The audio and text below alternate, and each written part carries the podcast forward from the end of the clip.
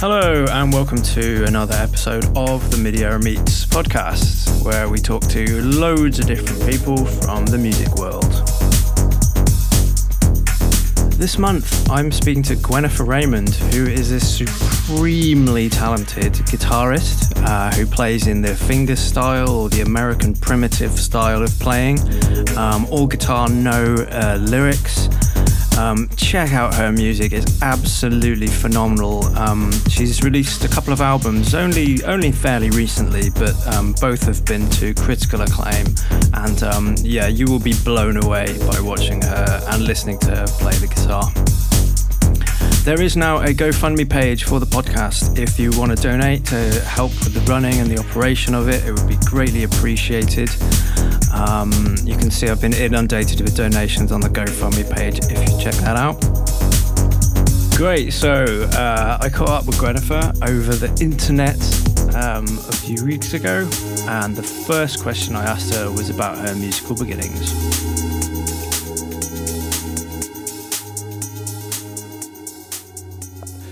basically, uh, yeah, I was. I remember being about nine or yeah, eight or nine or so, and uh, having no interests whatsoever in music, as you know, a young child of, of, often does, I guess. And then, uh, so I had this little um, this little my first Walkman, like a little Sony brightly colored little thing that I used to listen to books on tapes on because I was a you know massive nerd, and uh, my mum bought me a copy of uh, Nevermind by Nirvana on tape. And yeah and that was it. That was like an, it was like an immediate an immediate switch i remember like just like you know put it in my putting my headphones on and just running around the house like a little hyperactive maniac just playing it over and over and over again and that was really my first kind of musical experience and that kind of led on to me asking for a guitar for for my birthday or for christmas or for wherever it was and then you know kind of finding more more more bands in in that kind of vein you know i'm, I'm pretty sure hole was my was my next cassette you know. That is uh, Courtney Love. Is that Courtney Love with the was the singer of Yeah, right? yeah. yeah. Yeah, it would have been a uh, Celebrity Skin. I think would have been the album. Nice. That seems quite a jump from audiobooks. I'm imagining what sort of audiobooks were you listening to um, Oh. to go to to then step over to Nevermind. I, I can't honestly. I don't. It was probably stuff like Just William and things like that. You know, probably pretty uh pretty vanilla kind of kid kid uh, kids kids books. Yeah. That's amazing. What a radical what a radical turn it took thanks to one cassette tape. It really was. It was. It was. It was kind of. It was very, very. I, I just get annoyed when people would play music because you know I was just wasn't interested, and then it sort of changed, completely flipped the world on its head. Yeah. Do you know it's amazing there's an amazing correlation of a huge percentage of the people that I've interviewed. I've interviewed I think 25 or 26 uh, people now and it is amazing how many people reference um, Nirvana as being like the primary reasons for getting into music. Yeah, I think especially you know in, in certain age brackets as well, which are probably pe- people who are, you know, we're into quite a broad bracket, I think. But yeah, well, they just they were both very very easy to listen to, right? Because they wrote great pop songs essentially, but also were kind of had you know had a sort of anarchic, raw, wild sound to them. They they balanced both both of those things, so they were like, you know interesting you know, it wasn't just banal pop music, but also it was really, really catchy. You could see, you know, you can sing along. Definitely, yeah, like heart shaped box and um, I mean, I remember, yeah, even going to you'd go to club nights and hear "Smells Like Teen Spirit" and um, yeah, it was amazing. It, it really felt um, like it was punk uh, as well as being yeah, like you say, pop and catchy. Yeah, well, also because you know they had, they would ha- often have somewhat more left field sounding tracks on the on the albums, you know, with the with the big pop hits. So it was kind of like it was uh, like a gateway, I think, to to weirder, noisier stuff. Hmm. And so yeah, you where where did you go from from Hole and from Nirvana? What sort of where did you go from there musically? Uh, well, I kind of yeah. So I I started you know I picked up guitar on that same time, and then by the time I was uh, a teenager, I was you know playing in, in punk and grunge bands around the valleys, and I was listening to a lot of like a lot of kind of left field punk, like stuff like The Fall and things like that, and I kind of got really into Joy Division uh, and more maybe post punk stuff like the Butthole Surfers. I was super into. Uh, yeah, and I was sort of playing uh, in in in bands in that vein around the valleys, uh, and then at some point, and again it was Nirvana, again with their um unplugged album. They do a Lead Belly song, and that was interesting to me. Uh, and then also, my parents kind of had a lot of that you know 60s 70s east coast american vibe stuff like you know bob dylan and the velvet underground and if you look at the uh, history of that of that side of things obviously they were equally very interested in uh, early american blues music and they draw a lot from it and, and appalachian folk and etc uh, so and i dug that music as well. It wasn't you know i was i was also kind of into that stuff. Uh, so it was interesting that both what sound like quite different uh, musical genres kind of draw from the same well, as it were. So yeah, I got interested and I started buying these really cheap compilation CDs of uh, pre-war blues music, and they were really cheap because I think a lot of that music is probably you know beyond copyright or oh it's probably you know I mean it's also to do with the 78 collectors etc. But yeah, I used, to, I used to stack them up and I just found you know guys like uh, Mississippi John Hurt and Blind Boy Fuller, and Blind Willie McTell and uh, all the blind, all the blind guys, you know, and uh, Willie Johnson. Specifically looking for blind musicians. Yeah, yeah, they make the best guitar sounds. Uh, yeah, and from there I kind of got into blues music, and from there I also got into uh, the, the more uh, folky American stuff. So the Appalachian Pickers and your your uh, Dock Boggs and your uh, and your Roscoe Holcomb, etc. Uh, and then from there, I ended up trying to kind of learn that style of guitar playing.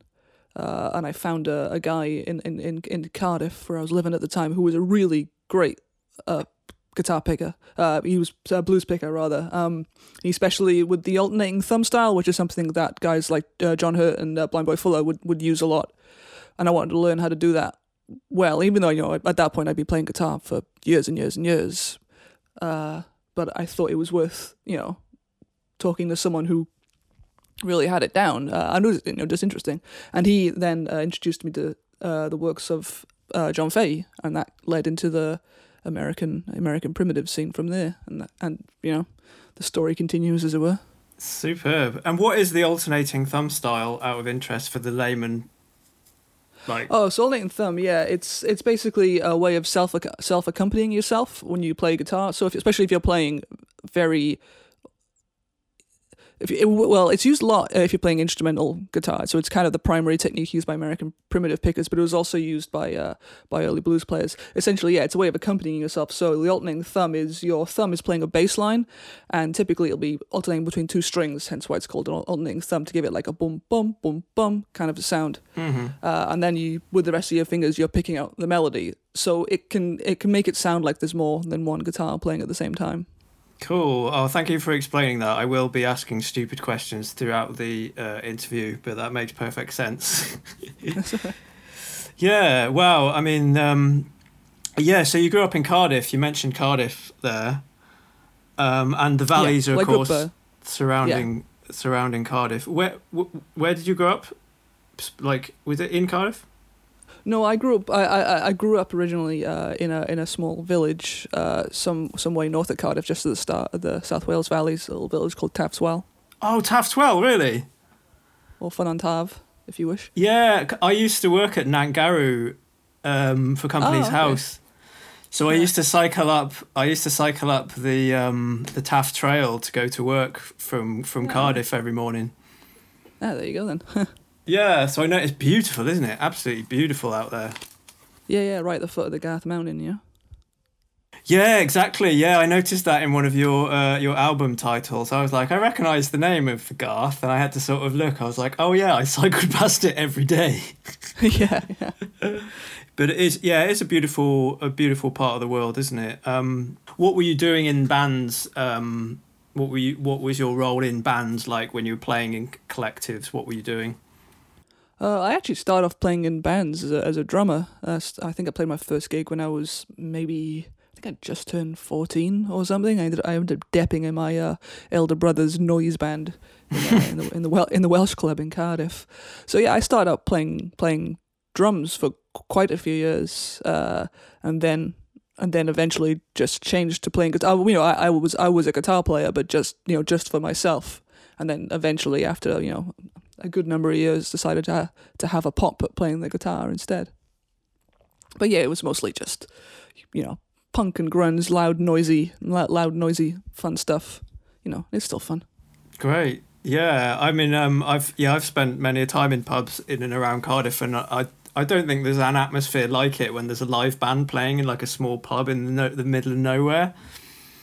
Um, yeah, absolutely. Some yeah, glorious moments. Yeah, some of the best gigs I've ever played have definitely been, especially with the with when I was you know doing the punk band thing, has have been in you know little little villages and towns in the middle of nowhere because you get like every single kid from the town turns up because there's nothing else to do there, and they go and they go mental. Those are always the best gigs by far. Definitely, I think it's a great part of the world. I've got really fond memories of living in Cardiff. Um, it sort of had a sensibility. It's like has it like a town mentality in the city.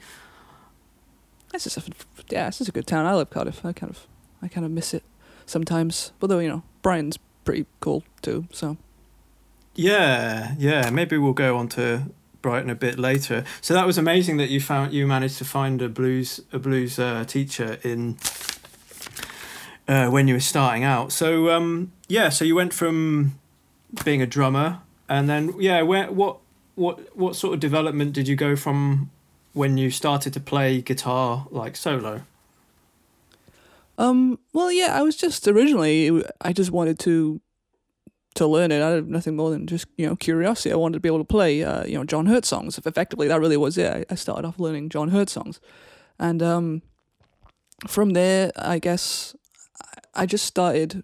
I'm really bad at learning whole songs. I've got like a terrible attention span, so I'll, I usually learn about thirty seconds, and then that's kind of it for me. And I'll start, you know, mucking about with it. Mm-hmm. And from that, I ended up. I just started to write my my own little tunes, and um, I'm, you know, I can't sing a note, so they would consequently become quite, you know, complicated, I guess, in terms of the composition uh, as instrumental pieces. And it never occurred to me that that could actually just be a thing.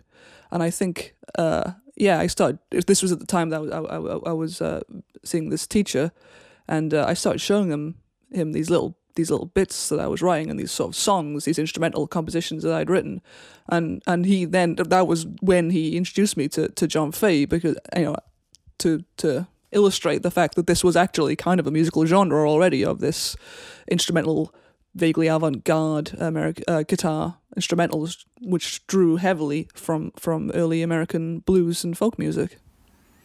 Hmm, that's superb. I mean, um, yeah, sort of great to have that I think it's great to go on your own adventure and, and go down whatever you feel like you want to do with something. And it is amazing to then find people throughout history who've been doing similar things or they've been on a similar sort of journey to you. Yeah, yeah.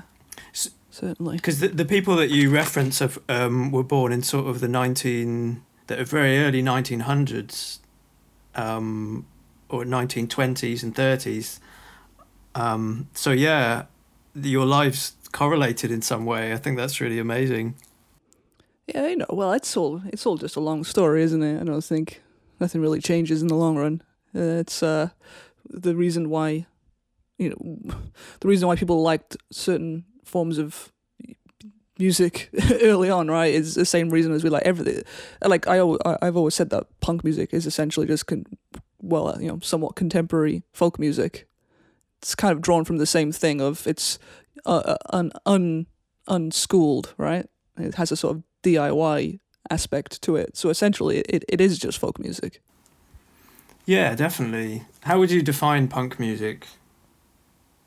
Uh, folk folk music. Uh, yeah, no, I know. Just uh, oh yeah, unschooled DIY music. I guess it's just something that is being yeah attacked from a from a, a an I don't know what the word would be, and yeah, an unschooled sensibility, uh, just that desire to put something out there, and and not to attempt to do something that is fits into a particular school or, or thought of music, right? I mean, and at least initially, obviously, everything everything becomes everything becomes a cult eventually. I know this became a thing in the uh, in the uh, in the in the punk movement in the seventies and eighties, where uh, you know, initially it was just this thing where you don't have to play guitar solos, you know, because preceded it, right? Was there was a, there was that kind of whole pro- prog prog music thing. Mhm.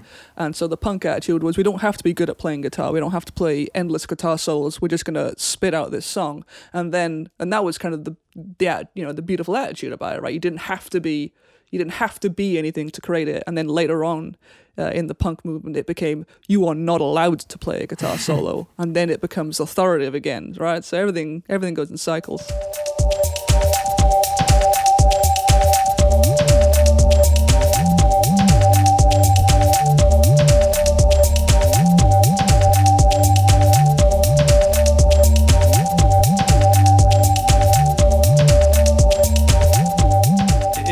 Expression of a feeling, a bit like I think uh, Kurt Cobain used to say, like his, the, there a lot of Nirvana songs would come out of them just getting a sound, you know, like playing together, and then and then the words would be sort of like an afterthought for for what they were doing. It was, yeah, I guess like that, that idea of expressing yourself without words. Um, yeah, which is also something that you've you've talked about, isn't it? Um, uh, I have, I do have a note on that somewhere, but yeah, you sort of said you prefer the expression of playing a singular instrument without words. Why, why, why is that?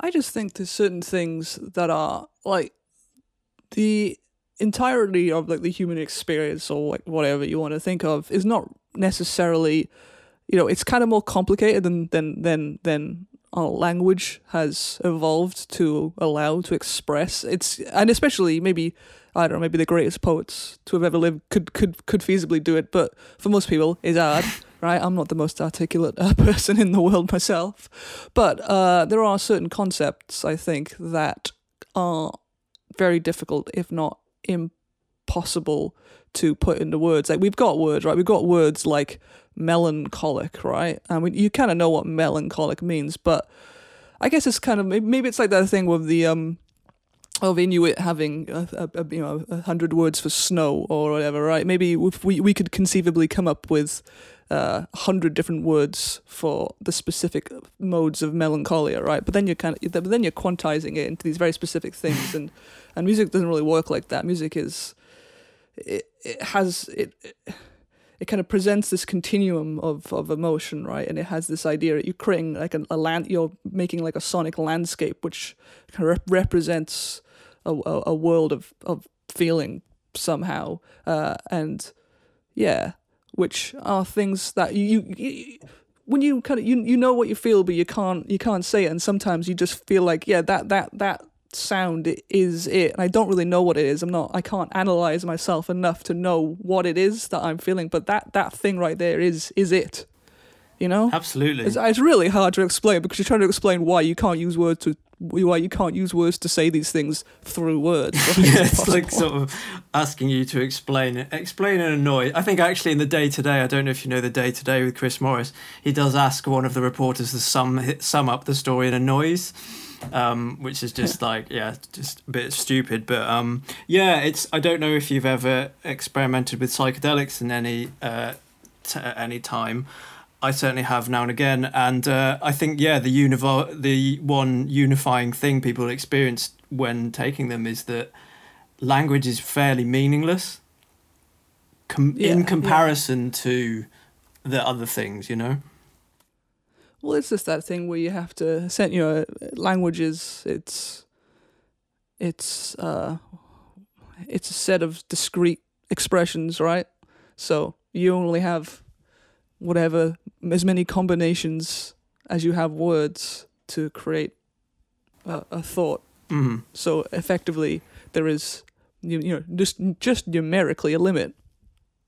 Yeah, I th- I like the way that you describe that, and also the yeah the quantizing of the of the feelings. What's interesting is uh, in Russian, in Russia in Ru- the Russian language. I guess yeah, also like obviously languages change between countries, but they in the Russian language they have lots of words for emotion that we don't have. Like they have they've really categorized emotion in a really beautiful and articulate way, whereas we just go happy, sad in English.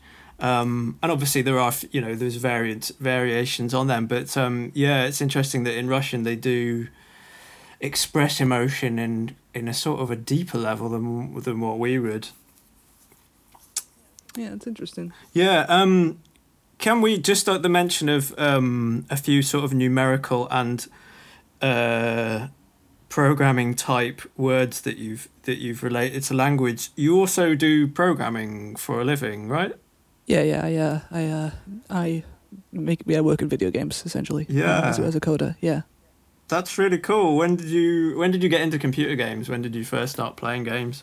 Well, playing yeah, I, yeah. I, from, as when I was a kid, I think I had a I had a Master System two for some for some young birthday that I shared with my uh, I shared with my brothers. Uh, yeah, I just I kind of grew up um play. I've I've never been actually like a hardcore gamer, which is kind of obviously strange given that now it's my it's my job. Uh, but I was um I I studied astrophysics uh, for a long time, and uh, through that I learned computer programming, and I was you know casually playing video games uh, in you know in my spare time every now and again, and I got just got as I do I just got curious as to well how how do you how do you program one of these things? How do you make this thing? And then I just started teaching myself it and ended up working in it. Yeah. How did you? I mean, I, I mean, the the danger of the video get the subject of video games for me is that we could now talk for hours and hours about video games because I I'm a big video game fan. Um, but um, yeah, I think Mass Mass System Two had Alex Kidd built in. Is that correct? That's yeah the one. I think there was different editions, but that yeah, I I had the yeah, I had the Alex Kidd in Wonderland when he goes to play. Yeah. Yeah, I am a super gaming nerd, um, and have had a couple of gaming conversations during the podcast. One guy who worked for Media Molecule on Little Big Planet. Ah yeah yeah yeah I know them. So I interviewed um, Kenny Young, who um, did all the music and sound for Little Big Planet, which was really fun. Right. Yeah, yeah. Um, forgotten what I've forgotten the question I was going to ask now. Um, dropped my pen as well. Hold on a minute. Uh, yeah. uh, So through how did you teach yourself to program then? I just well, I mean, I had the basics down from from my work in a you know as as an astrophysicist. Um, uh, which but the difference being is that uh, in physics we sort of you're doing mostly uh kind of linear. Well, you just do a slightly different type of program versus in in uh, in, in in in video games. It's more like pretty full on uh, object oriented stuff.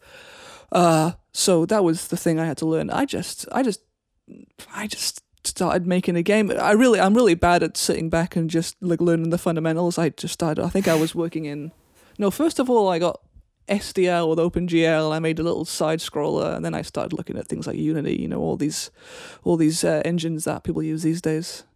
But yeah, I just started making stuff. I mean, that's how I think that's the best way to learn anything, right? Rather than sitting down and learning your learning your your theory uh, to to the finest tooth and nail. I just I just start making stuff, chuck it together. It'll be all right.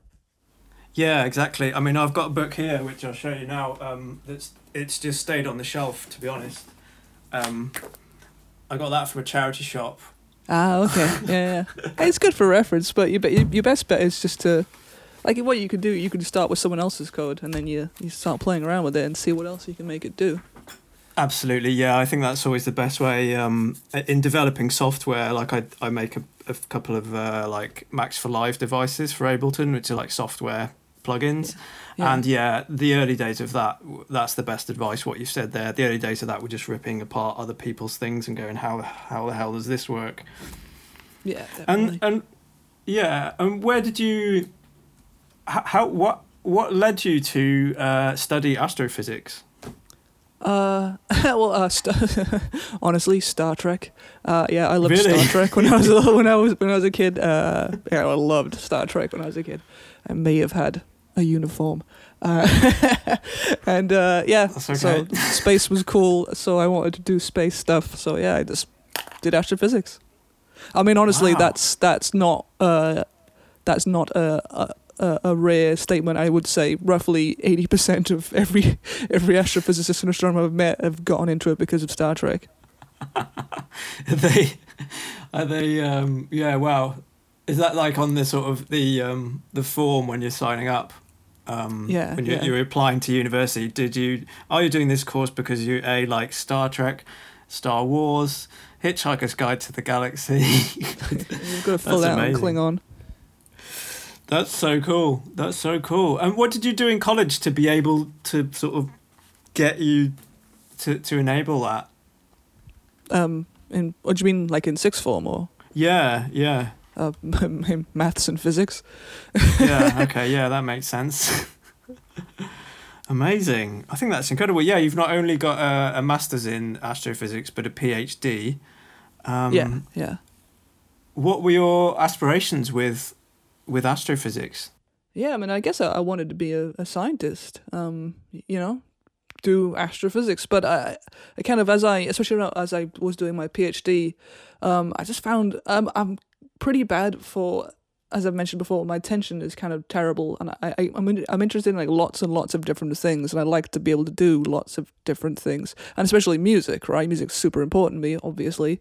Uh, so the thing is about uh, you know scientific academia is that really to do it to any decent level, you've got to be completely, completely obsessed. He's basically dedicate hundred percent of your life to it, and I just that just wasn't me.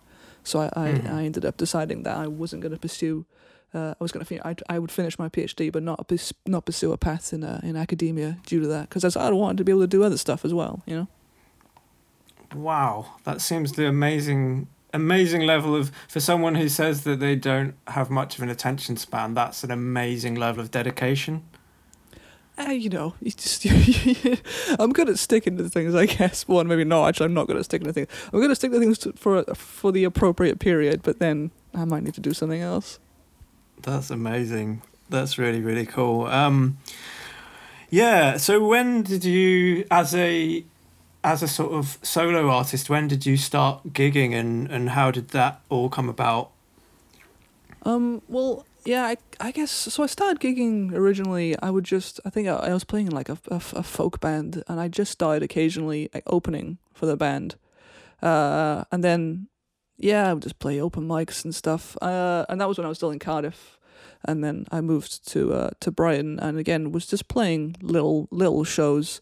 Honestly, I kind of it was I was struggling to to to to, to get gigs when I was living in Brighton. Uh, originally, it was a bit of a to the point where um, I actually considered giving up because I'd played you know a couple of dozen shows to absolutely bloody no one and no, you know no one seemed interested it was really hard to get to get uh, any any promoters to to to put me on and then uh, one one evening I was playing a show to, to not many people and really, really seriously saying to myself, this is it. I think the thing this is going to be my last show because I'm just, I'm getting, no, you know, getting nothing back. Obviously, you're not you're not doing it for adulation, but it is hard playing a million shows with you know two people in the audience who aren't listening.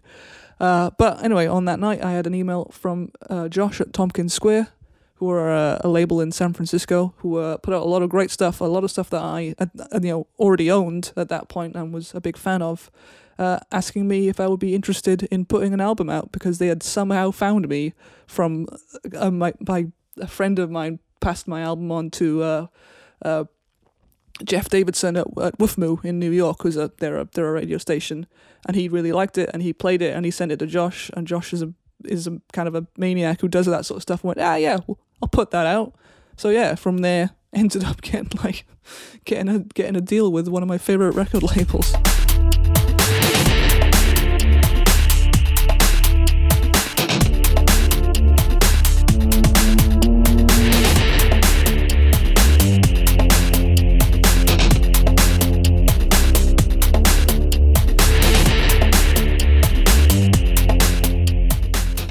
Isn't it funny how like the moment you totally give up on something and you just like lose all hope that yeah, some magic, some spark happens. Um, I think that's yeah, incredible. Was, Especially from like all the way over the other side of the world. It's not like someone in Hastings said, "Oh, hey, can you?" You know, it's like it's like adulation from afar.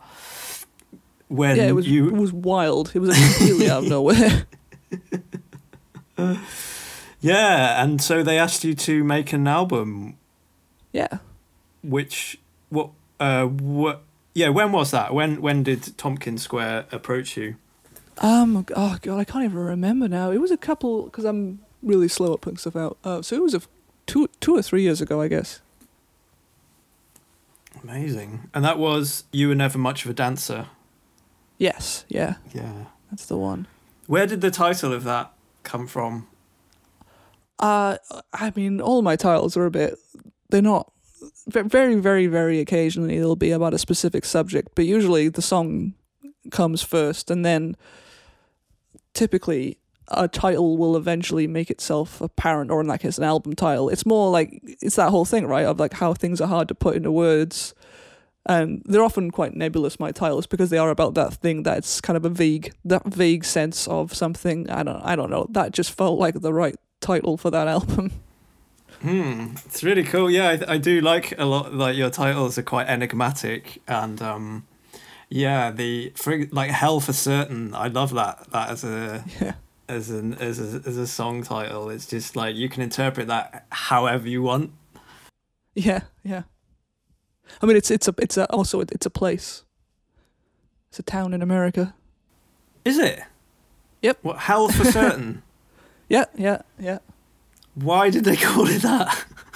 oh, there's tons of great, great. There's tons of great uh, uh, town names in the states because yeah, you know, it's during during the the the I guess when they were um I forgot what the word is, but yeah, yeah, you know, enter, entering the countries where, yeah, they they they were just given because there's lots of um, they were named after the local business as well, uh, and obviously you know it being more modern than most most you know most places got their got their English language names at least, you know, hundreds and hundreds and hundreds of years ago. But America, you know, a lot of places only got named like 100, 200 years ago. Mm-hmm. So uh, there's all you know. There's what's the, what's the famous one? It's um ah, it's, ah, I've forgotten. It's gone out of my head. There's there are some amazing. It's worth looking up uh, amazing American town names. I'm certainly going to do that. That's amazing. Yeah. I did, I was not aware that that was a place name. Um, yep. I want to know who came up with that idea. Um, and um, yeah, I mean, really very well received that first album. You know, a lot of praise from really, um, yeah, you know, the highest level, really. Yeah, I think I think so. It seemed to go down pretty well. I mean, yeah, it was nice. Yeah, you know, I, I try I try not to focus on on on, on that stuff because either you'll get bummed out if if it isn't received how you want it to, or if it's received too well, then you get psyched out. So I tried to. Uh, I try to just ignore that stuff. Exactly, and I think um, it's fair to say you can't control the reaction to you can't control the reaction to your music, can you? So you can't no, control whether people love it or they hate it or anything. So yeah, I think it's a good standing point. Uh, to yeah, just to let it be. That's so cool. And then, did you how what did you do when that album came out to sort of um, get it heard? Uh, I just played a, a lot of shows. Uh, I kind of managed to get. Uh, I got a booking agent after that album came out, and that helped a lot because I am I really am bad at representing myself uh, to people and getting shows. Uh, so having an agent was was tremendously useful in all of a sudden going from playing you know a handful of shows to playing a, a lot of shows. So that's, that's been that's been great. So yeah, just sort of ended up going around a lot, you know, lots of shows uh, in in Europe and uh, yeah, played a lot of gigs, man. That's that's that's the idea, and that's you know, I, I that's the bit I, I like. I like touring and playing shows. Yeah. Did you go over to America? Did you play in America too? Uh, I I didn't before the album came. Sorry, I didn't after the album came out, but I did before. Uh, I went. Uh, so there was a festival just before the album came out. It was uh, whatever year that was, 2018. Um, uh, in uh, Takoma Park, which is just north of uh, Washington D.C. Uh, Thousand Incarnations of the Rose Festival, uh, which was this basically an American primitive festival.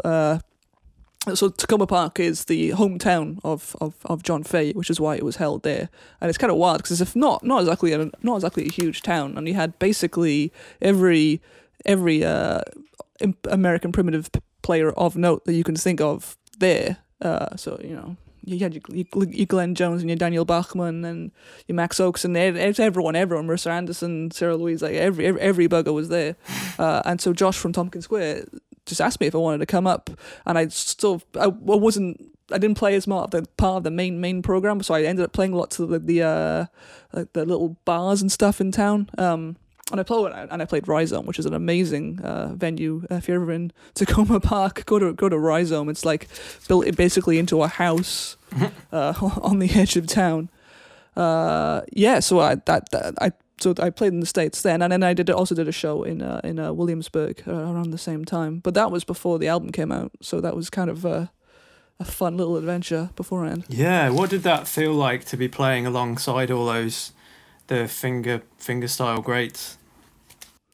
Oh, it was wild, yeah, and it was just great. I remember walking in, um, walking walking into the back of Rhizome. Actually, it was like a nice hot day, and uh, I think Will Shorber and a couple of guys were there just sitting playing playing fiddle and banjo and guitar, like you know beautifully, which is just not a thing you really see very very often. You know, in in uh, in the UK, you don't really walk onto someone's back porch and there's like amazing fiddle music happening. so it was kind of like walking onto a set of a film, to be honest. That's that's really cool. Yeah, because you did mention in another interview about being um, sort of um, uh, your style of music didn't really fit with anyone else who was playing, um, which had which had the plus point of meaning that you got put on uh, lineups with of huge variation of other artists. Um, yeah. So yeah, it I must have been. It, gone. No, you say it's no. I, I think that that's more like there are plenty of American primitive pickers, uh, certainly. But it's more that yeah, American primitive doesn't really fit in. It doesn't fit in folk music, and it doesn't fit in avant-garde music, or rather, it does fit in in both. So yeah, you end up playing really traditional folk shows, and also, you know, the most hipster avant-garde shows available to you in Berlin. Uh, both of which I have done. It's it's it's uh, it's great because I actually do genuinely love both those sorts of you know scenes. Uh, so it's, it's it's it's quite quite nice, really, being able to do that. Yeah, definitely. Sorry to miss miss uh, explained that your misarticulated your thoughts there. I know that's um that's not cool. Um, but yeah, I mean, you've also been played very recently by Stuart Maconie, which is how I came across your music. Oh, okay. Yeah. So uh, yeah, he has a show called uh, The Freak Zone on a Sunday oh. night. Yes, no, I do know Freak. Yeah, yeah. I'm, I'm, I'm terrible with names, but yeah, yeah, the Freak Zone, of course. No, I've just done a playlist for Freak Zone actually. Have you? Yeah, yeah. Oh, it fantastic. was fun. I got to play. I got to pick all my weird stuff. It was great. I was trying to. I was pushing the limits of how obnoxious can I be. I think that's exactly what Stuart wants. I think that that would like fit the bill. Do you know when that's going to be out? Uh, yeah, I think it's it's um let me think. I believe it's. I, mean, I think it might be Christmas Eve, right? Because it, it's it's it's on. They're on at midnight. That makes the, those those playlists. So mm-hmm. I think mm-hmm. it's midnight as it turns to Christmas Eve. Wow, that's so. Cool. We'll have actually by the time it plays, it will. You know, by the time this comes out, it will, it will have it will have been. That's yeah. That's unfortunate. We're speaking in the we're speaking in the past at the moment, the the figurative yeah, past. Yeah, that's amazing though. Yeah, um, I love I love Stuart. He's he's a great guy, and um, yeah, your your music is really really incredible. It is really really powerful. I've um I've really enjoyed listening to it, and um, yeah, you sort of describe. I don't know if this was your first album or your second, but you described it as being about spooky trees um, Black Against a Grey Sky, Breath Misting in Cold Air. I, this was your second album, wasn't it? Coal Trains, yeah, Dead yeah, Men, Personal Tragedies, and The Madness of Touring. Um, yeah, I love all of those descriptions. Um, th- there's definitely like a uh, like an ethereal sort of weird darkness to it. Um, yeah, how how do you how do you feel like you express yourself through the guitar? Um, uh, I guess. I mean, certainly, I, I, I do like. So I, I'm a big fan of of of riffs, as it were, right? Piece, strong, strong uh, melody lines. But at the same time, I, I quite like when you just play an absolute, you know, absolute banger of a riff, but then you just you just shift it slightly, you know, it, so maybe towards the end where I always call it playing the playing the wrong note, where you you just you you you kind of finish it in a slightly unexpected place, and that that net you know usually that's just through use of things like um, dissonance, and that naturally because it's it's something that's familiar, right? But then there's something just wrong about it, and that's it's almost like the uncanny valley, right? Mm. Something it's very very close to being what you expect, but there's something not quite right about it, and I think that's that's what like kind of that's good goth gothic stuff, right? I mean, that's kind of what British folk horror is, right? It's like beautiful pastoral scenes and something is wrong underneath, you know? Mm, yeah, like the the sort of juxtaposition of the, the two things together. Uh, Sure, the sort of yeah. balance of the imbalance, maybe. Yeah, it's just about I don't know something pretty with an underlying menace is certainly a, a, a, a, favorite theme in all in all forms of uh, media for me. Yeah, underlying menace. Yeah, that's a good way of putting it. I think that's that's possibly yeah that that is a really amazing way of putting it.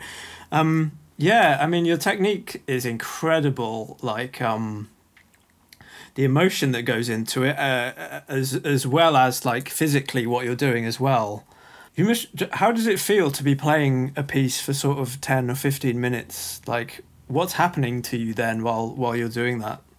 Um, I don't know. You're just sort of quite absorbed because at a certain point of you know when you've been playing uh, for a long time, the physical aspect of it isn't really something you, you you think about, right? It's just it's like completely automatic. It's like walking and breathing. It just it just happens. So it's more that you're kind of listening to yourself play as opposed to thinking about what you're playing, and it's just I guess you kind of get into this semi-meditative. Hopefully, um, you know, if it, that this is a good show, right? There's always there's always a bad show when you're you can't get into the right headspace and you're just thinking about what you had for dinner.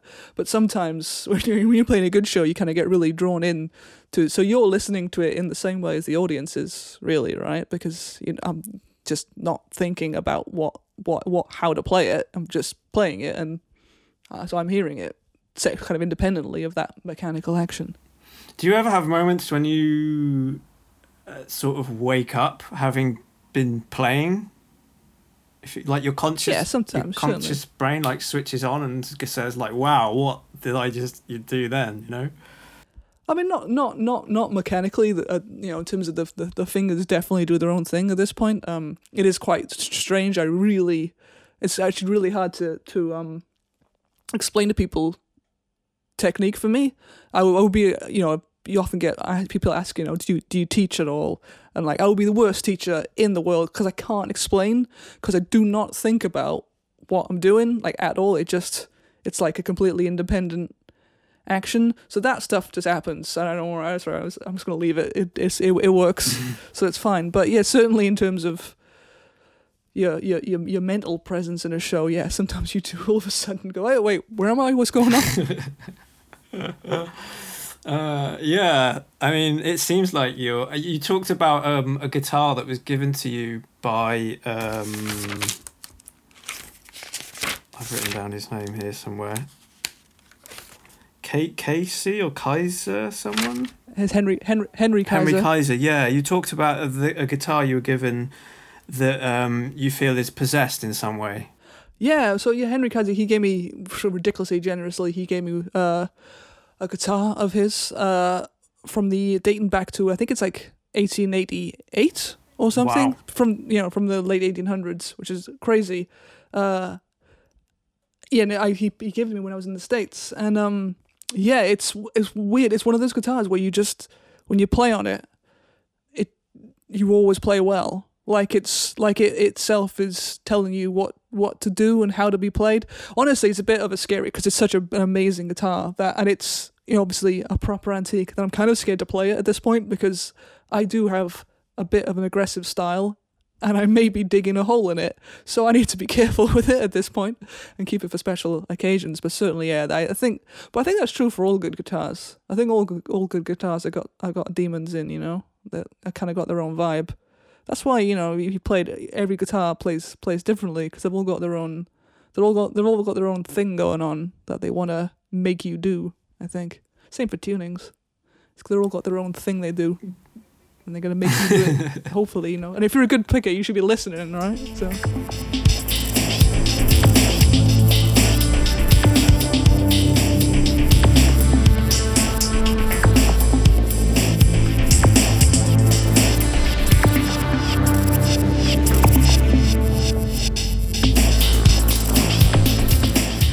Yeah, I love that idea. I think that is really cool, and I, yeah, I do think. Um, I mean, i in uh, in the world that I'm in, it's like synths, I guess, and um, yeah, you get a Yeah. feeling of personality and and character uh, that's intangible, uh, and just also like I guess a, an attraction to a particular object or particular one that's you got some chemistry with. Yeah, totally. I mean, synth synths confuse the hell out of me. There's too many, too many knobs, man. I, like, I got I got the six strings, and that that's that's that's complicated now. Yeah. I do occasionally play around with synths. I'm just bad at it.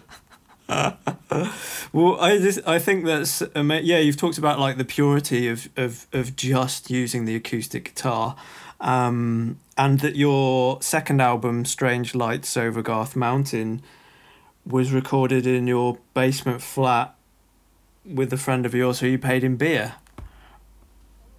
Oh no, the first album was in, recorded in a, in in a well. There's there's there's two there's two so the two the two albums are the first one was recorded in an attic flat with my friend who I paid. Oh right, okay. And the second album was rec- the second album was recorded in a basement flat, uh, which I recorded alone, uh, because of we were in lockdown.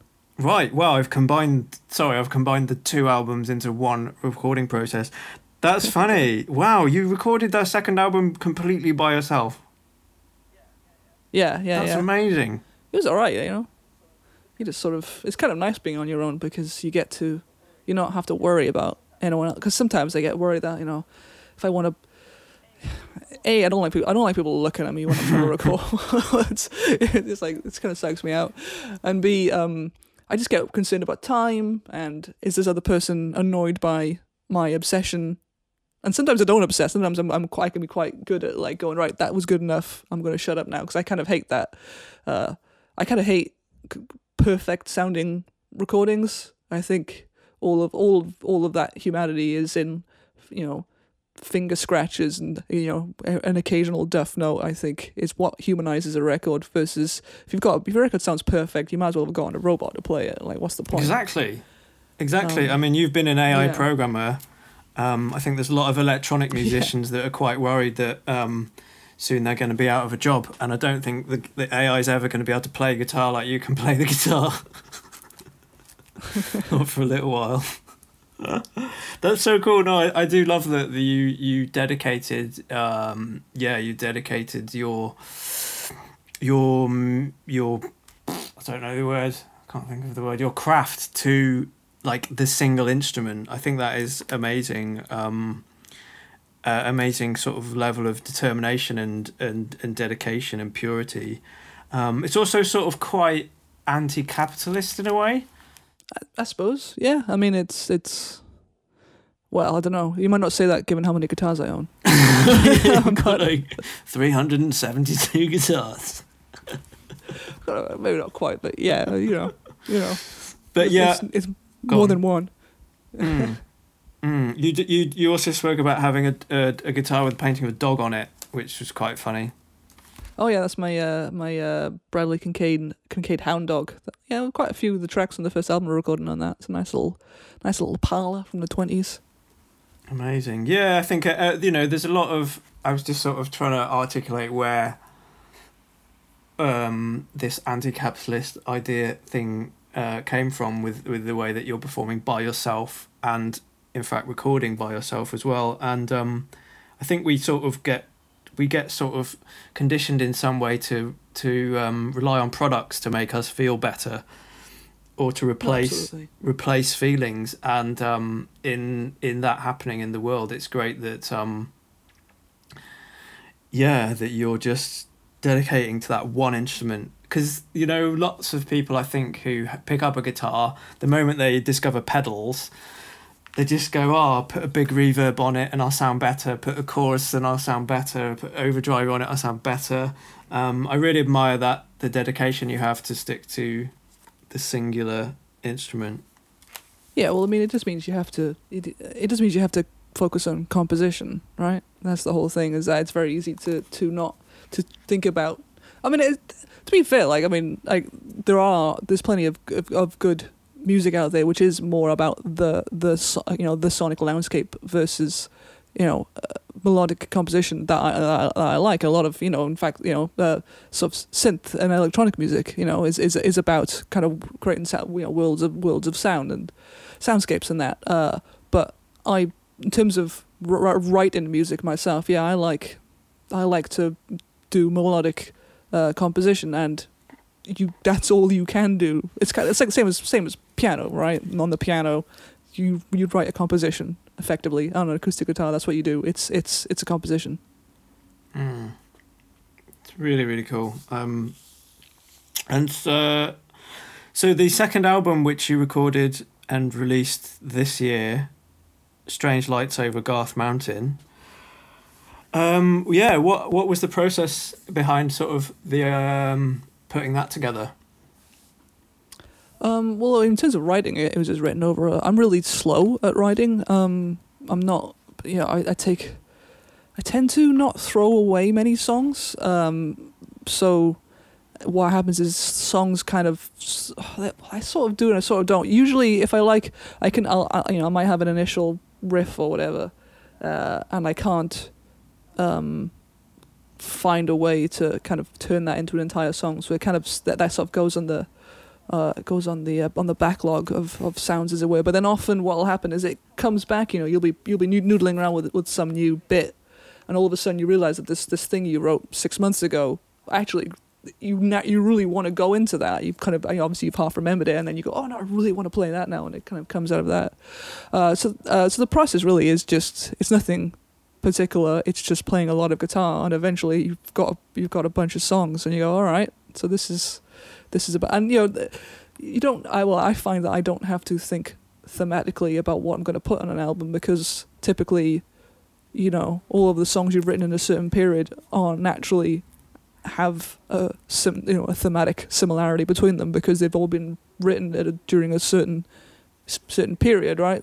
So you would hope that you kind of see an evol- uh, you know you would see like an evolution of uh, of of, of a person's music through you know chronologically through their through their albums, right? Um, and that's kind of interesting. Uh, but yeah, I just you know I was playing lots of gigs and writing songs, and that was it wasn't really anything special. It was just it was just that, and then went to went all right. I've got I've got I've got enough to put on an album here. I'm gonna you know I like them all, and they've all they all seem to work together. So I'm gonna put them on an album, and then booked in the studio, and then we got hit with COVID, so no more studio, and I'm gonna record them in my flat. So yeah, that's what happened. Superb. Um, where were you going to record it? Did you have like a any like a grand studio planned? Where were you going to record it? Oh, there's a guy called uh, called Ben uh, Ben Walker in uh, in Brighton who is uh, he's a he's an also like an instrumental player, and uh, he's he, has got his own studio.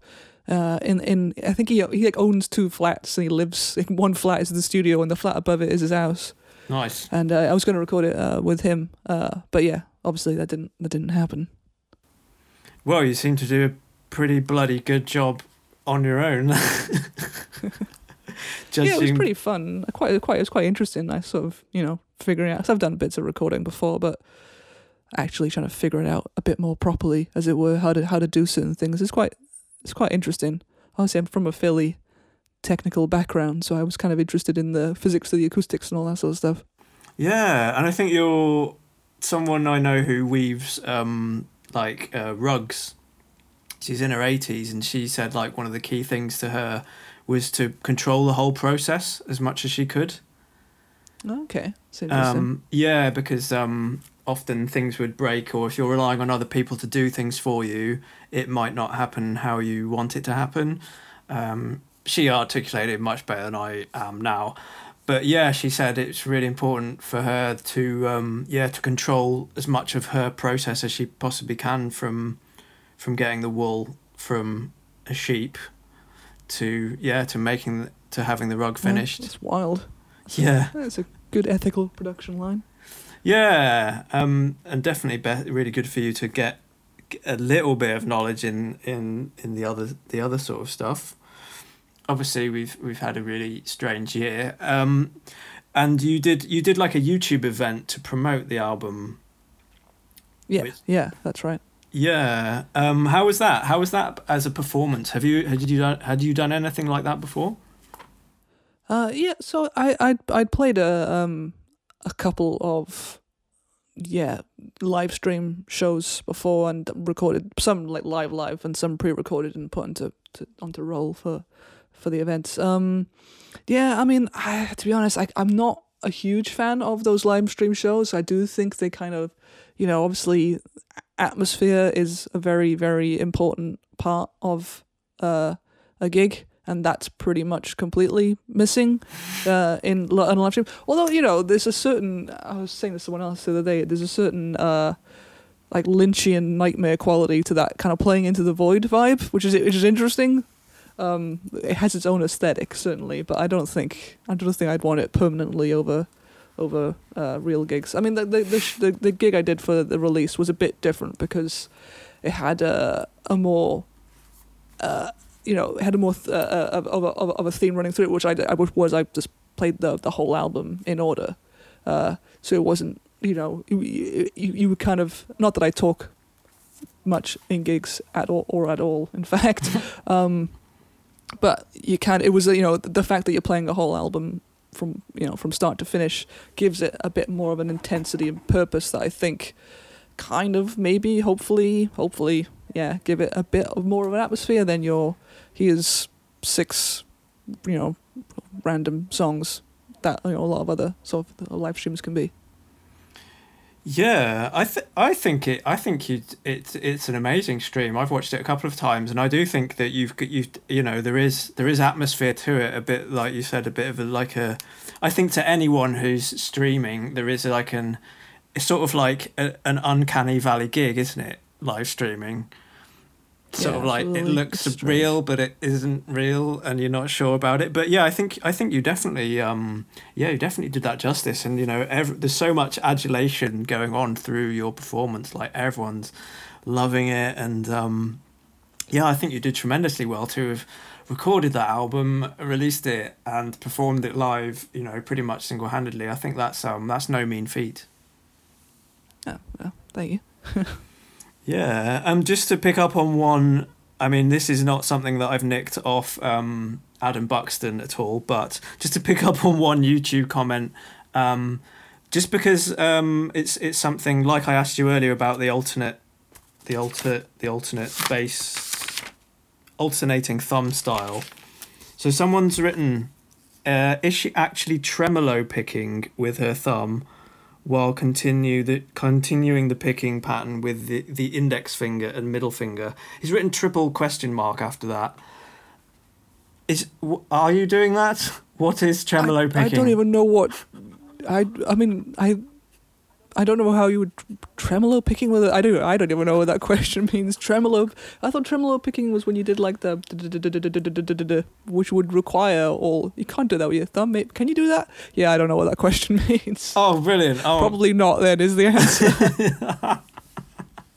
I'm glad. Um, I'm glad that we're on the same page with that because I thought, wow, tremolo picking. That just sounds. That sounds amazing. I mean, I don't even. I couldn't even begin to imagine how you would do that. Um, oh, I mean, bear in mind, I my my um, musical uh, technical th- you know theory is absolutely awful.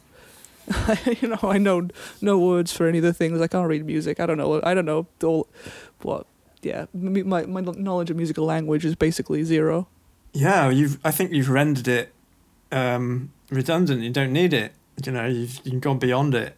All right, that's that's useful then.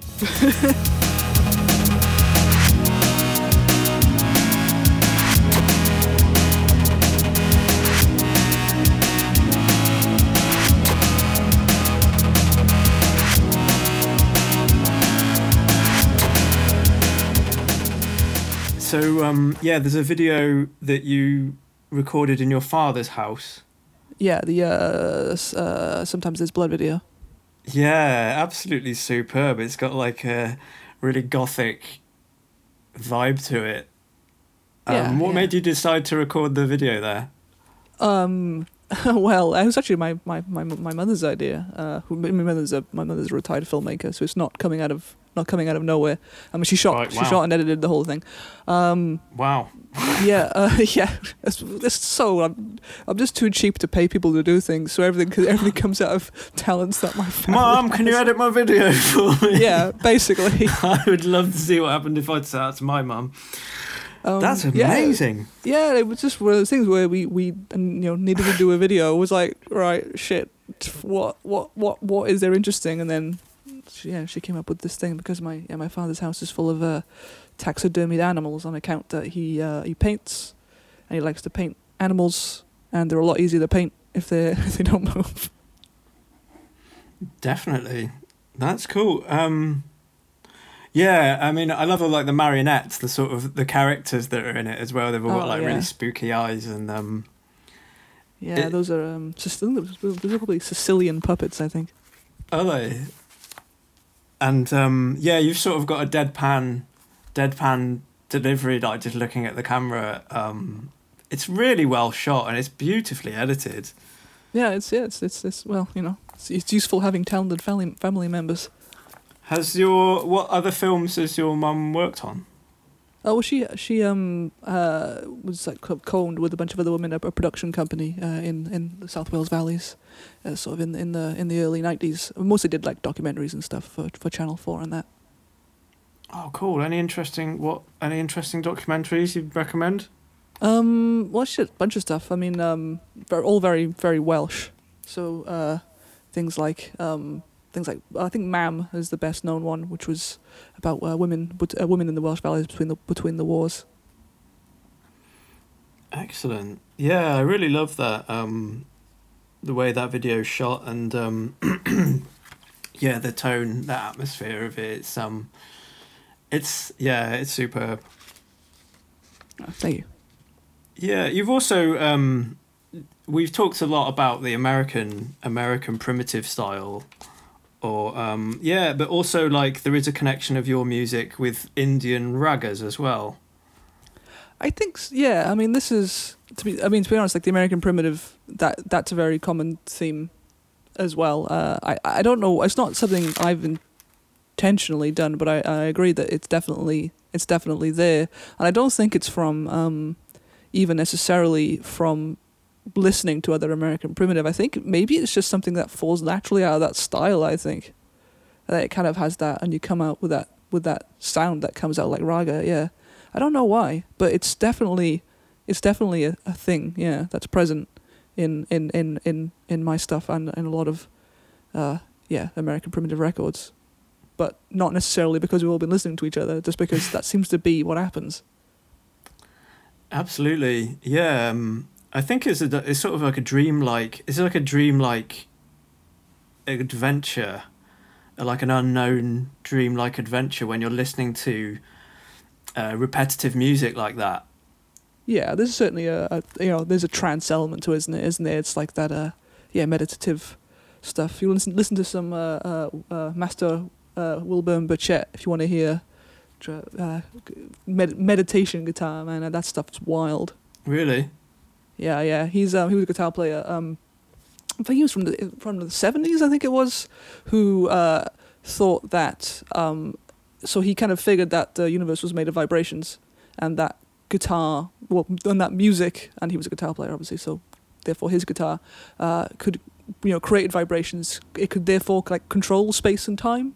So he thought he had, you know, he he invent, he built his own guitar out of these different five different woods, and he built his own tremolo pedal. And he was he was convinced that you know he basically could un, un, could manipulate harmonics to like unlock the godhead. Wow. It's crazy. It's it's, ju- it's also just really cool music, man. When was he around? I think that would be in the seventies. That sounds great. I'm really looking forward to listening to some of that and just zoning out. Yeah, it's it's yeah, you you will. I mean, it's hard not to. you also had a gig at a place called Union Chapel in Islington, Yes, uh, which yes. is online, which absolutely looks like the most amazing venue. Yeah, it's crazy. It's just well, it's a huge chapel. Yeah, with amazing um stainless, uh, amazing stained glass everywhere. Uh, you know, obviously, uh, incredible acoustics. Yeah, that was um, they put on a lot of shows in that in that in that venue. It's it's it's definitely yeah, I think pro- probably one of the best venues in London. Yeah, it looked amazing. It's like um, I don't know if it's. Have you ever been to the? You must have been to the Cardiff Castle. Sure. Yeah, I mean when I was a kid. Yeah, they've got the like a walnut. There's like a whole wall that's been carved out of walnut. Right. And it- oh, I don't remember. I've, honestly, I've not been there since I was like an actual child. So Yeah, um, it's just like really ornately carved, and there's a whole wall of it in like the main dining room in Cardiff Castle, and um, it really, for a split second, I thought you might be there, but it's yeah, it's um, uh, yeah, it's in Islington. Yeah, no, it's amazing. Definitely worth worth worth. Always got good cake as well. Good That's the other part. cake. Great venue, good cake. like, there's the two things that like I need. What what we want is really good acoustics and some great cake, and then best best gig ever. What sort of cake do you like? Uh, ooh, I'm I'm actually I'm open. I'm very I'm very cake curious. Um, I will eat any sort of cake. I like you. Yeah, I like a good lemon cake. That's a good one. That is a good one. Yeah. Yeah. Excellent. Excellent, cool, and yeah, other other other venues that were up there was the one you mentioned before. The was it the Rhizone in Tacoma? Rhizome, yeah, yeah. That's in uh in yeah, in Takoma Park. Uh, not not there's like in America's got like there's because because of the way it is. It's just you know I think I think there's a Tacoma as well, but it's the other coast. So it's Takoma Park. Oh, okay. No, no, Tacoma, no, no, Tacoma is below. I don't know. They've got too many places that have got very, very similar names in the states. Is it near Hell for like- Certain? Uh, I, yeah, I think you can get the train. no, I don't know. I want to look up some more place names like that. It's ridiculous. Yeah, yeah. Well, hang on. No, no, no. That's from no. Never mind.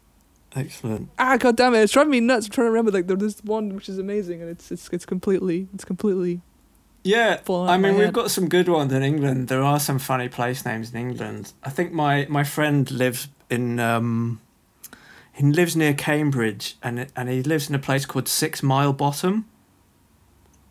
Yeah, it's pretty good. It's pretty good. it's pretty decent. Yeah. Uh, it's not as good as Hell for Certain though. That is that No, that no. that's definitely takes the biscuit.